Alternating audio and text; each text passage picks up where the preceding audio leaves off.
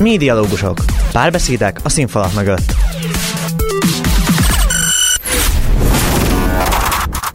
Köszöntöm az első Pesti Egyetemi Rádió hallgatóit. Én Mező Dóri vagyok, ez itt a Médialógusok, a Média Tanszik saját podcastja. Tévés dupla epizódunk első részében Nyári Gáborral, az RTL kreatív producerével interjúztunk. Ő bevezetett minket az RTL szerkesztőségének világába, milyen munkakörök vannak ott, hogyan lehetünk gyakornokok az RTL-nél. Szóval, hogyha érdekelt titeket ez a lehetőség, előbb hallgassátok meg az első részünket. A tévés dupla epizód mai második részében Német Robert fogja nekünk bemutatni a TV híradózás világát. Német Robertről azt kell tudni, hogy a HVG online portájánál kezdte a karrierjét gyakornokként, később dolgozott a Magyar Televízió külpolitikai szerkesztőségénél, aztán a TV2 Tények című híradójának szerkesztője lett, onnan 9 év után távozott felelős szerkesztőként, jelenleg a CEU Demokrácia Intézeténél dolgozik médiával kapcsolatos kutatásokat folytat, valamint konzultásként a Minority Rights Group munkatársa is. Ő mesél nekünk olyan dolgokról, hogy miben más egy magazin vagy egy híradó műsorban dolgozni, milyen előképzettség kell ehhez, hány ember dolgozik egy tévéhíradóban, mert el se mennyi fajta munkakör van ott,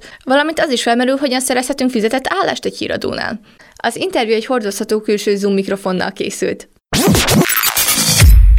Itt van velünk német Robert. Sziasztok! Robi, melyik volt a legérdekesebb hír, amivel dolgoztál szerinted? Hú, hát ha egyet kellene kiválasztani, akkor rendkívül nehéz dolgom lenne. Ugye amikor én még forgattam, mert aztán szerkesztőként és, és felelős szerkesztőként ez kevésbé volt a, a feladatom, akkor is tehát rengeteg különböző témájú dolgot, dologgal foglalkoztam, mindig főleg külpolitikával, ez volt nekem a fő területem, de ha tényleg egyet kell kiválasztanom, akkor azt kell mondjam, hogy egyszer sikerült eljutni egy tájföldi forgatásra, ahol nem turisztikai jellegű volt, tehát komolyabb témákkal foglalkoztunk, a Karen nevű népcsoport küzdelmeit, nehézségeit tudtuk feldolgozni. Talán ez volt a legemlékezetesebb. Mi a legnagyobb különbség a között, amikor forgattál, és a között, amikor szerkesztőnként dolgoztál? A legnagyobb különbség az az, hogy amikor forgatsz, akkor kim vagy a helyszínen. Te készíted az interjúkat, keresed a sztorikat, szó szerint forgatsz, ugye. Amikor pedig szerkesztőként dolgozol, akkor ugye bennülsz a newsroomban. A mások által készített szövegeket olvasod, mások által készített anyagokat veszed át, ez különösen ugye akkor igaz, ha már felelős szerkesztő vagy, akkor te hagyod jóvá az elkészült riportokat. Te, ilyen szempontból teljesen eltér egymástól ez a, a két munka. És te melyiket élvezted jobban? Mind a kettőt másért szerettem. Forgatás az ugye mindig izgalmas, vagy majdnem mindig izgalmas. Találkozol új emberekkel, új sztorikat dolgozol fel, új dolgokat ismersz meg, és így tovább. A szerkesztő része pedig azért, mert ott sokkal több mindent látsz át, és most nem azt mondom, hogy egy témán belül, hanem ugye akkor egy nap rengeteg témát, tehát felelős szerkesztőként ugye minden egyes témával, mi az aznapi adásba bekerül, tisztában kell lenned, mindéket ismerned kell, tehát sokkal több mindennel foglalkozol, ez ilyen szempontból változatosabb. És hogyan telt általában egy átlagos napod a szerkesztőségbe? Hány óráig voltál bent, hány hírt dolgoztál fel? Szerkesztőként, felelős szerkesztőként? Hát ugye felelős szerkesztőnek úgy néz ki a napja, hogy amikor én ott dolgoztam, ugye ez már évekkel ezelőtt volt, én 2015-ben hagytam fel végül is a tévézéssel, akkor mindig reggel kilenckor volt egy ilyen indító értekezlet, ahol ugye eldőlt, hogy ki milyen témán dolgoz fel aznap. A felelős szerkesztőnek erre már ugye nagyjából képben kellett azzal lennie, hogy milyen témákat fogunk aznap feldolgozni, mikkel fogunk aznap foglalkozni, és ez azt jelentette, hogy hát egy bő fél órával, egy órával előtte már neki kellett elni készülni, de valójában már előző este figyelni kellett ugye a híreket, gondolkodni azon, hogy az előző napi témák közül esetleg mit érdemes folytatni, mit lehet folytatni, miben van még történet, milyen fontos események történnek aznap, és így tovább. Tehát mondhatjuk azt mondjuk reggel 8-tól, de valójában már előző este neki kellett állni dolgozni. Utána pedig, hát a napközben folyamatosan. Egyrészt figyelni kellett azt is, hogy történik-e valami olyan, amiről nem tudtunk előre, viszont a, a híradóban foglalkozni kell vele, és konzultálni kellett ugye a riporterekkel is, hogy éppen ők hogy állnak a munkájukkal. Maga az adás az utolsó években, amikor ott dolgoztam, akkor 6 órakor kezdődött, értelemszerűen akkor ott végig ott kellett ülni lent a stúdióban, amíg az véget ért. Általában ilyen 7 óra 10-15-kor lett vége. Néha utána még volt némi munka, ez különösen akkor igaz, amikor valaki több nap egymás után szerkesztette az adást, mert akkor már utána egyből el kell kezdeni készülni ott a következő napra. De átlagosan azt lehet mondani, hogy 8 és fél 9 között kezdődött a nap, és olyan fél 8 körül ért véget. Egy riporternek is hasonlóan hosszú egy nap, vagy rugalmasabb? A riporternek kicsit rövidebb, nekik is ugye a 9 órás értekezletre kellett felkészülten beülniük. Hát egy riportertől függő, hogy hogyan készült fel. Van, aki már úgy, úgy jött be reggel a szerkesztőségbe, hogy volt a fejében négy-öt téma, amivel foglalkozni szeretett volna aznap, másod kezdett el készülni rá. Általában az volt, hogy fél kilencre azért jó, jó, ha beér mindenki, akkor kezdődött, utána ott forgattak, ők forgattak. Adás kezdetre elvileg mindenkinek készen kellett lennie a riportjaival, ez többségnek sikerült, néha nem, ennek sokszor objektív okai voltak, késői volt a forgatás, és így tovább. Napfüggő volt, sokszor előfordult az, hogy amikor már ilyen fél hat-hat körül jártunk, láttuk, hogy az adás rendben van, minden kész lesz, minden meg lesz, hogy aki készen volt a saját anyagaival, akkor ekkor már hazamehetett. Volt, aki megvárta ennek ellenére a kezdés, megnézte az első néhány anyagot, utána ment haza, ez már itt riporter függő volt. Aki menet közben készült el a saját anyagaival, természetesen az akkor tudott menni, amik, mert a menet közben úgy értem, hogy adás közben, akkor tudott menni, ha azt befejezte és, és elkészült vele. De az ő napjuk valamivel rövidebb volt, de azért nem sokkal. Többségében a riporterek döntötték el, hogy mikről fognak hírt csinálni, vagy inkább a szerkesztőség mondta meg, hogy most erről kell kimenned és hírt csinálnod? A végső döntés az a felelős szerkesztőé. Tehát ő fogja eldönteni, hogy aznap melyik riporter mivel foglalkozik. Ezek a reggeli értekezetek úgy néztek ki, hogy mindenki elmondta, hogy ő milyen témákat talált, Elsősorban ugye azokat, amikkel ő aznap foglalkozni akart, mert hát annak volt értelme, hogy ezeket sorolja el. Utána hozta meg a felelős szerkesztő a döntés, hogy végül ki mivel foglalkozik. Általában úgy ültünk be, mint szerkesztők ezekre az értekezetekre, hogy a fejünkben már volt egy kép, hogy akkor X lenne ez a téma, y az, Z pedig az. Már csak azért is, mert a, a legtöbb riporternek azért volt, lehet úgy is mondani, hogy szakterülete, úgy is lehet mondani, hogy nagyobb érdeklődése valamilyen témák felé, és értelemszerűen akkor ezeket a témákat ők dolgozhatták fel. Illetve természetesen, hogyha egy riporter saját téma ötlettel állt elő az értekezleten, akkor azt ő kapta meg, hiszen nem is tudom milyen szót használjak arra, udvariatlan, etikátlan lett volna, hogy azt a témát másnak adni, nem, az arról szó sincs. Ha valaki jött egy saját témával, és az a szerkesztő úgy ítélte meg, hogy igen, annak van hírértéke, érdemes, hogy bekerüljön az adásba, akkor természetesen az a riporter dolgozta fel. És mi alapján döntötték el, hogy minek van igazán hírértéke, és mi az, amit meg egyáltalán nem adhattak le a híradóban? Hát itt sok mindenen múlt ez. Ugye egy kereskedelmi televízióról beszéltünk, ahol ugye az elsődleges fontosságú az volt, hogy milyen lesz a nézettség a végén. Nekünk ugye erre kellett koncentrálnunk, ezt várta el tőlünk a, a televíziónak a vezetősége. Tehát ugye az alapján kellett döntéseket hoznunk, hogy a tudásunk, illetve a gondolataink alapján melyik témák azok, amelyek nézettséget hoznak. Emellett természetesen voltak olyan fontos témák is, amelyeknél várható volt, hogy mondjuk nézettségi rekordokat nem fogunk velük dönteni, viszont komoly hírértékük volt, ezeknek is be kellett kerülniük, hiszen mégiscsak egy híradóról beszéltünk, bármennyire is egy kereskedelmi csatornán. Ugye ezt kellett valamennyire kiegyensúlyozni. Azt, hogy mi az, ami nézettséget hoz, ezt a, a mérésekből tudtuk megállapítani. Ugye mondtad, hogy ez egy kereskedelmi adó volt. Mi a különbség a kereskedelmi és a közszolgálati híradó között? Egy közszolgálati híradónak, ha a klasszikus közszolgálati híradózást vesszük, akkor ott ugye nem szabadna, hogy számítson a nézettség. Tehát ugye nekik az a feladatuk, hogy olyan híreket közöljenek, amelyek a nézőket hozzásegítik az életükről, az életükhöz szükséges, fontos döntések meghozatalához. Tehát nekik a hírértéket és a fontosságot kell szem előtt tartani. Ez a legnagyobb különbség igazából. Ugye vannak különböző közszolgálati modellek különböző országokban, vannak olyan közszolgálati csatornák, ahol egyáltalán nincsen például reklám, tehát nincsenek tényleg rákényszerítve arra, hogy, hogy bármilyen szinten a nézettséget figyeljék, mert a, a bevételék egyáltalán nem ettől számítanak, hanem nekik kizárólag tényleg a közszolgálati feladataikat kell ellátniuk. Máshol más modellek működnek, de a legalapvetőbb különbség az ez. Milyen előképzettség szükséges az, hogy mi a tévén elkezdjünk így dolgozni?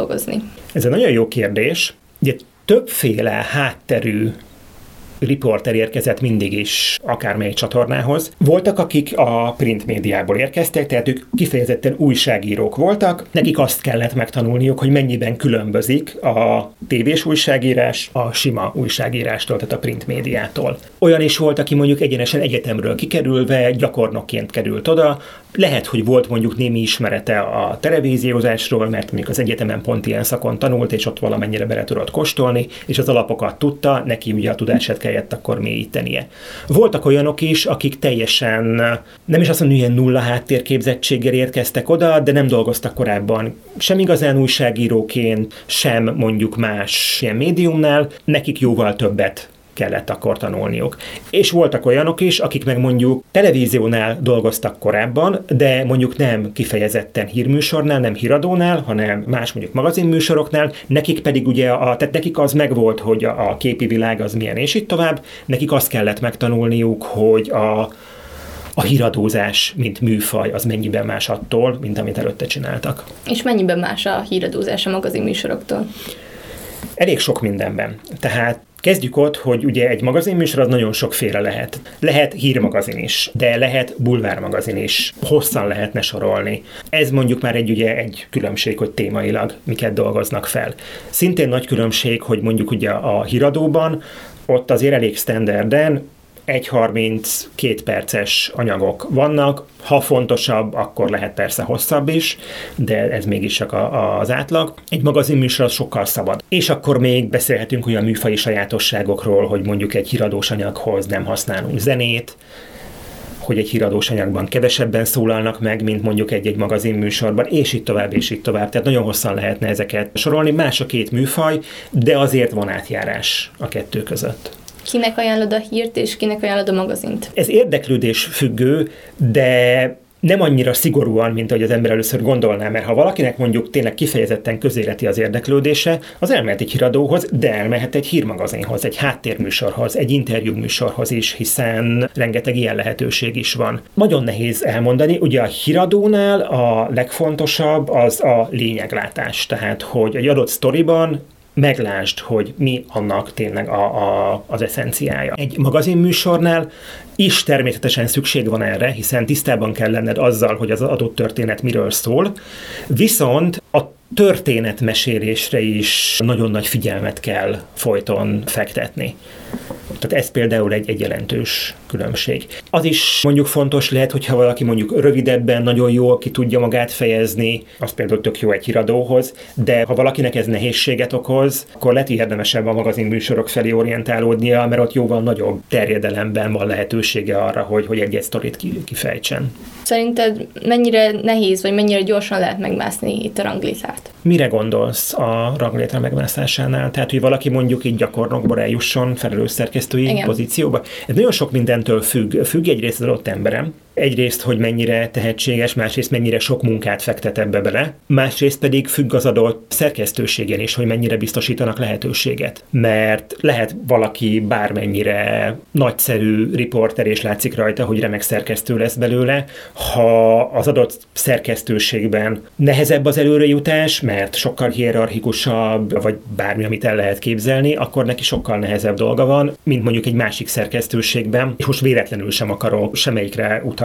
ahol mondjuk sokkal lazábban kezelik ezt, és sokkal hamarabb lehetőséget adnak valakinek, hogy más szerepben is megmutathassa magát. És hogyan lehet fizetett gyakornoki munkát, vagy akár abból egy fizetett, akár félállás vagy állást szerezni? Ez megint egy nagyon nehéz kérdés. Ugye általában az, az valóban igaz, hogy a gyakornoki munkák azok nem fizetettek. Hogy ez jó vagy nem jó, erről sokféle vélemény van, de általában ez a helyzet. Azzal szerintem nem szabad visszaélni, hogy valakit kétszer-háromszor is gyakornoknak elvinni, elhívni valahova, pláne ha mondjuk ugyanott marasztalni hosszabb időre, mert ha azt gondolják róla, hogy igen, tehát ő tök tehetséges, akkor ne gyakornoknak legyen ott, ne gyakornoknak vegyék fel, hanem akkor vegyék fel állásba, vagy akár félállásba. Ugye nagyon sokrétű ez a kérdés, mert azt azért látni kell, hogy a médiapiac az kifejezetten kifejezetten azok közé a területek közé tartozott, amelyeket a 2008-2009-es világválság nagyon keményen érintett, és tulajdonképpen azóta sem feltétlenül tért magához olyan szinten, mint amilyen előtte volt. És ezért nagyon nehezen tudják bárhol azt mondani, hogy oké, okay, akkor most még fölveszünk két-három embert, mert nem biztos, hogy megvan rá a forrásuk. Általában ugye akkor tudnak új embereket felvenni, ha vagy ha új műsorokat indítanak, vagy pedig ha valaki mondjuk elmegy a korábban ott dolgozók közül. De amúgy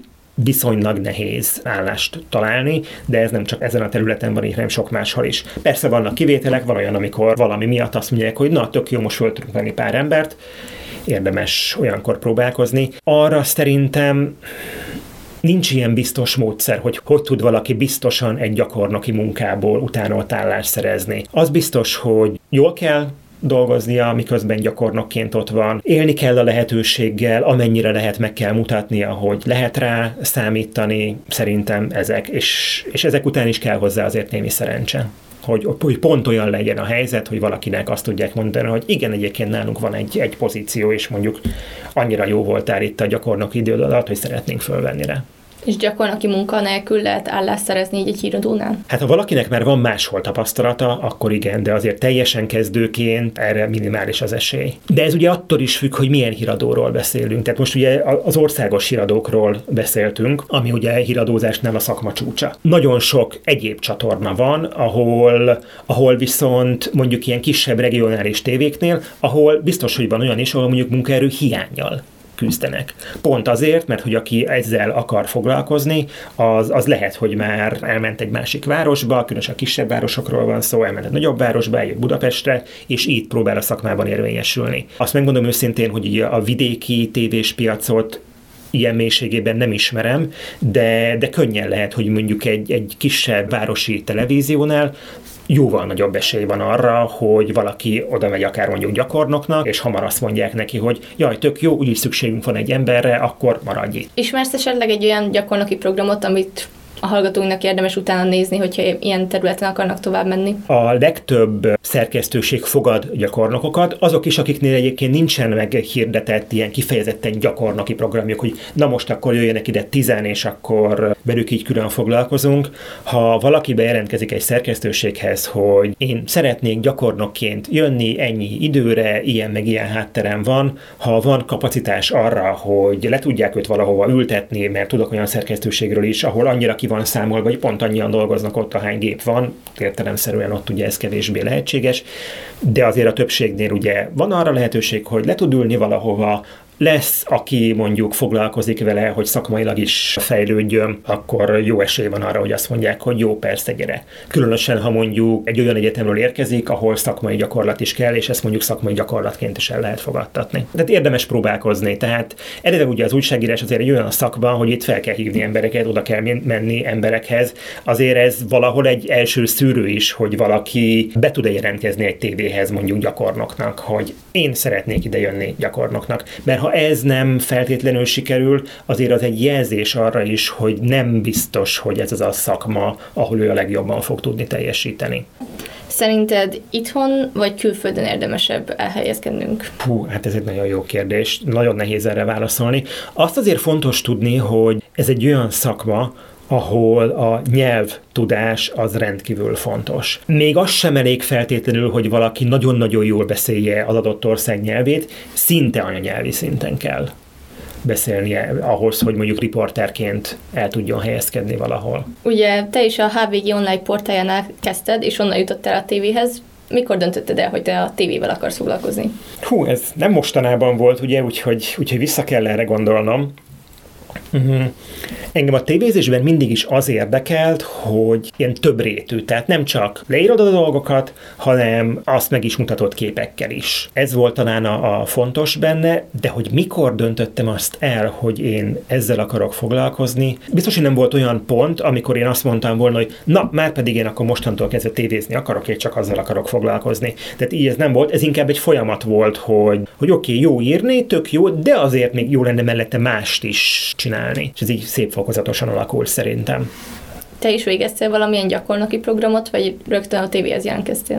Nem, hát én itt ugye ezt a szakot végeztem el, és én a HVG-hez annak idején úgy kerültem, hogy az egyik szerkesztő volt itt az egyik óránkon, és akkor mondta, hogy egyébként ők fogadnak gyakornokokat, hogyha akit érdekel, az keresse meg óra után. És megkerestem, nem csak én, volt még más is, és akkor így gyakornokként ott foglalkoztattak minket egy darabig. Bizonyos idő után pedig már úgy, hogy nem voltunk állásban, de ami anyagokat adtunk le, azért kaptunk némi pénzt, tehát már egy fizetett munka volt. Tehát gyakorlatilag ilyen szabadúszóként, hogy dolgoztunk nekik is. Ez szerintem egy ilyen bő másfél évig tartott, és akkor tájt jelentkeztem én a, a magyar televíziónál, és mivel engem a, a külpolitika érdekelt már akkor is, ezért a külpolitikai szerkesztőségnél felhívtam őket, mondták, hogy ezt a főszerkesztővel kell megbeszélni, a főszerkesztő mondta, hogy persze, találkozzunk, beszéljünk. Beszéltünk, és mondta, hogy egyébként náluk rendszeresen vannak gyakornokok, mert hogy ugye így döntik el, hogy valakinek aztán tudnak-e hasonlóképpen munkát adni.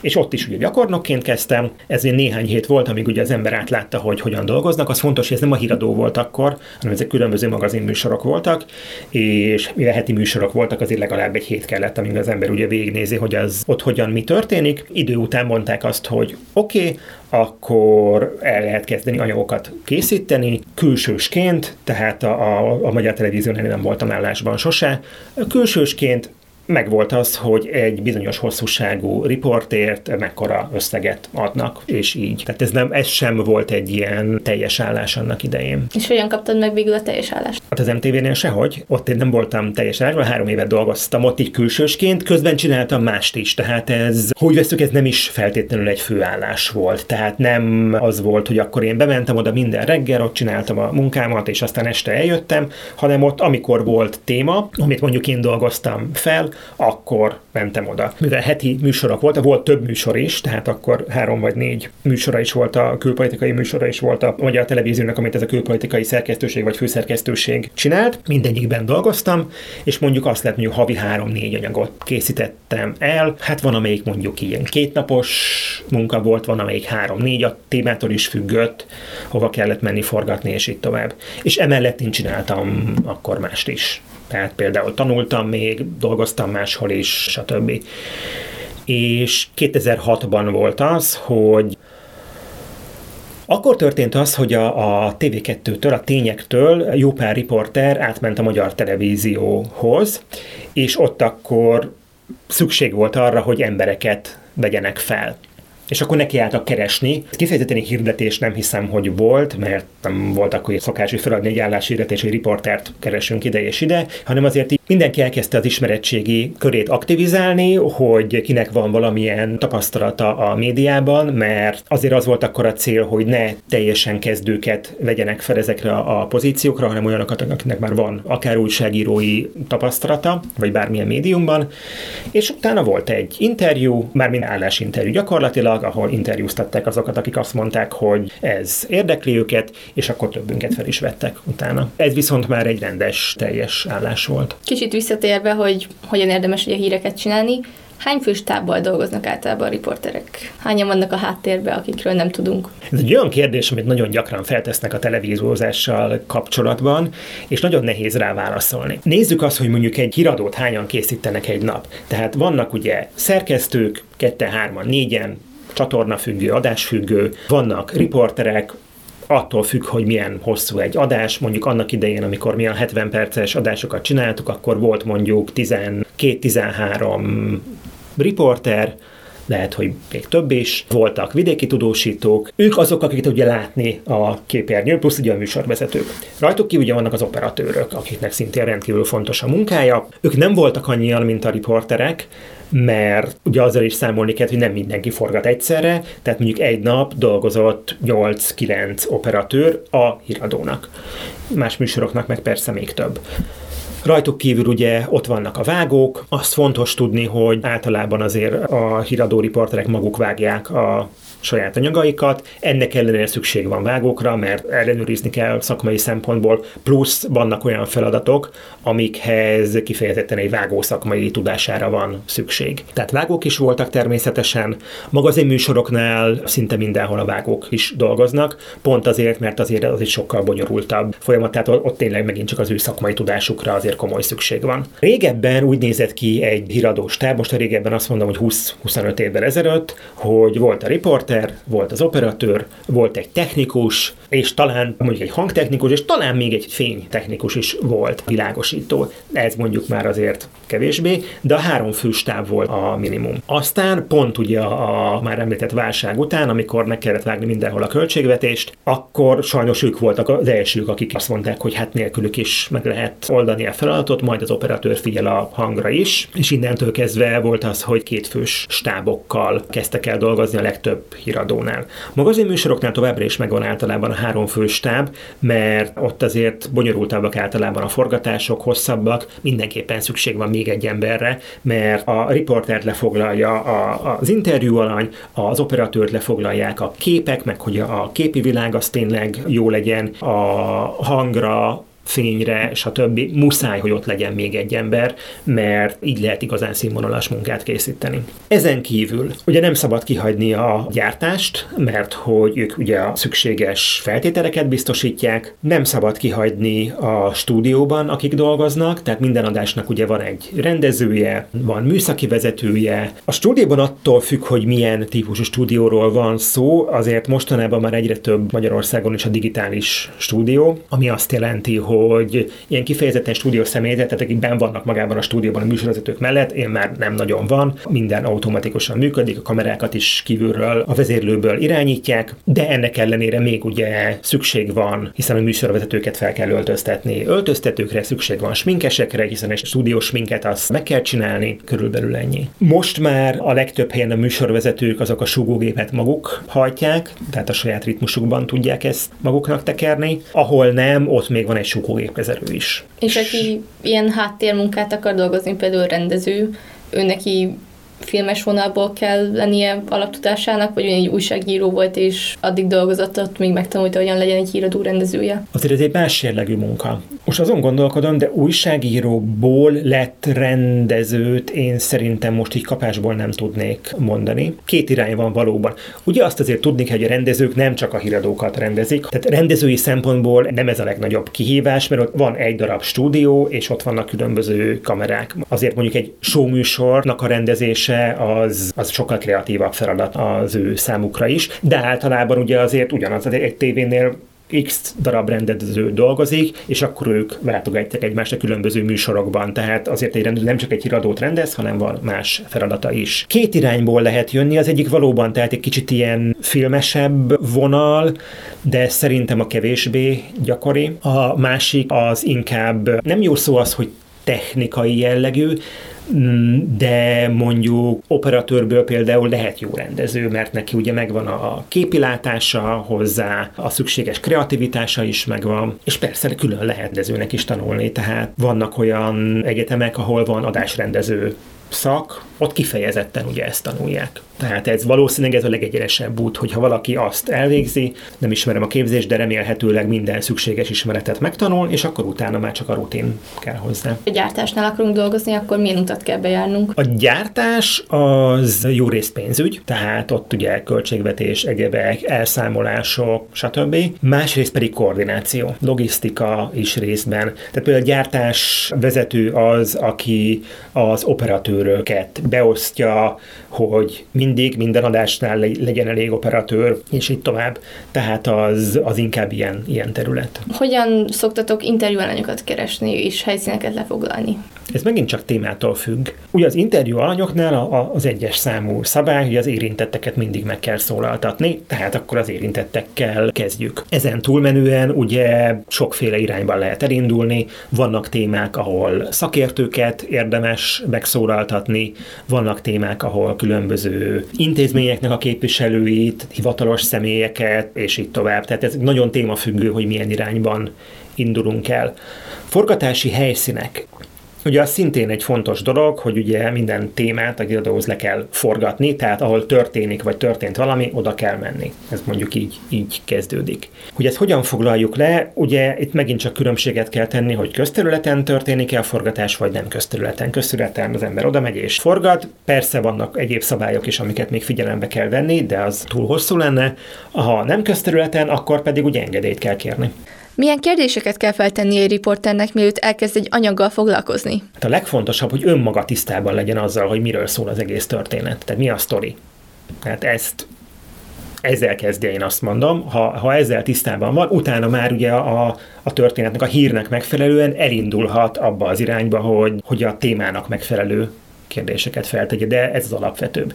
Ugye itt is igaz az, hogy van az 5 plusz egy újságírói alapkérdés, arra tudja a választ. Milyen részekből épül fel egy ilyen riport? A híradós műfai sajátosságoknak megfelelően ezek a riportok úgy néznek ki, hogy egy felkonfal kezdődnek, amit még ugye a műsorvezető mond, és utána kezdődik el maga a report. Mindenki látott már gondolom ilyen anyagot. Ez ugye úgy néz ki, hogy vannak olyan részek, amikor a, a riporter beszélés alatt a különböző képeket látunk, ugye ezt, amit a riporter mond, ezt hívjuk narrációnak, utána jönnek a különböző interjú részletek, szinkronok vagy más néven soundbite-ok, és vannak még kisebb műfai elemek, tehát amiket lehet használni. Gondolhatunk grafikákra, animációra, és ugye van még, ami szintén fontos része egy, egy híradó riportnak, az a stand-up, amikor a riporter áll a kamera előtt, és mond néhány okos dolgot bele a mikrofonba. Kb. ennyi, amiből így összeáll.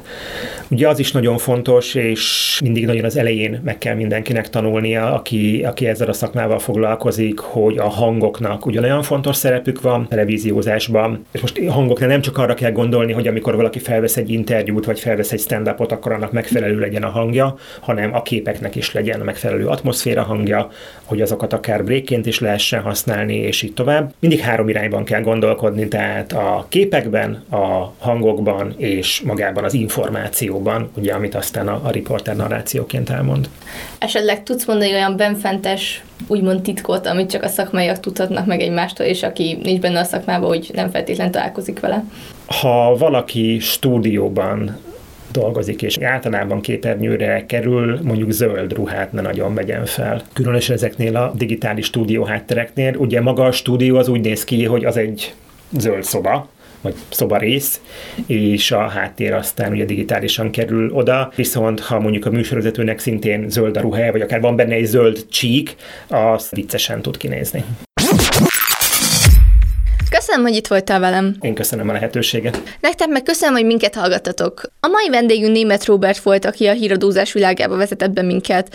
Elmondta, hogy mi a különbség a magazin és a híradó műsor között, kiknek ajánlott ez a munka, hogyan épül fel egy híradós riport, valamint hogyan érdemes megkeresni szerkesztőségeket ahhoz, hogy gyakornokok lehessünk. A médialógusok következő adásában egy újabb dupla epizódot hozunk el nektek, ahol már átvándorlunk az újságírás területére, és először is a Glamour online felelős főszerkesztőjével, Pavos Kittivel fogunk beszélgetni, milyen is egy szerkesztőségi munka egy újságnál, hogyan lehetünk újságírók, valamint azt is bemutatja, hogy mi is ez a Talent Meets Res program, ami egy remek gyakornoki lehetőség bárkinek, aki az újságírás területén akar elhelyezkedni. Én Mező Dóri voltam, sziasztok! A műsort készítette Mező Lilla Dóra, Elsőpesti Egyetemi Rádió 2021-2022. A műsort támogatta a Nemzet Fiatal Tehetségeiért program.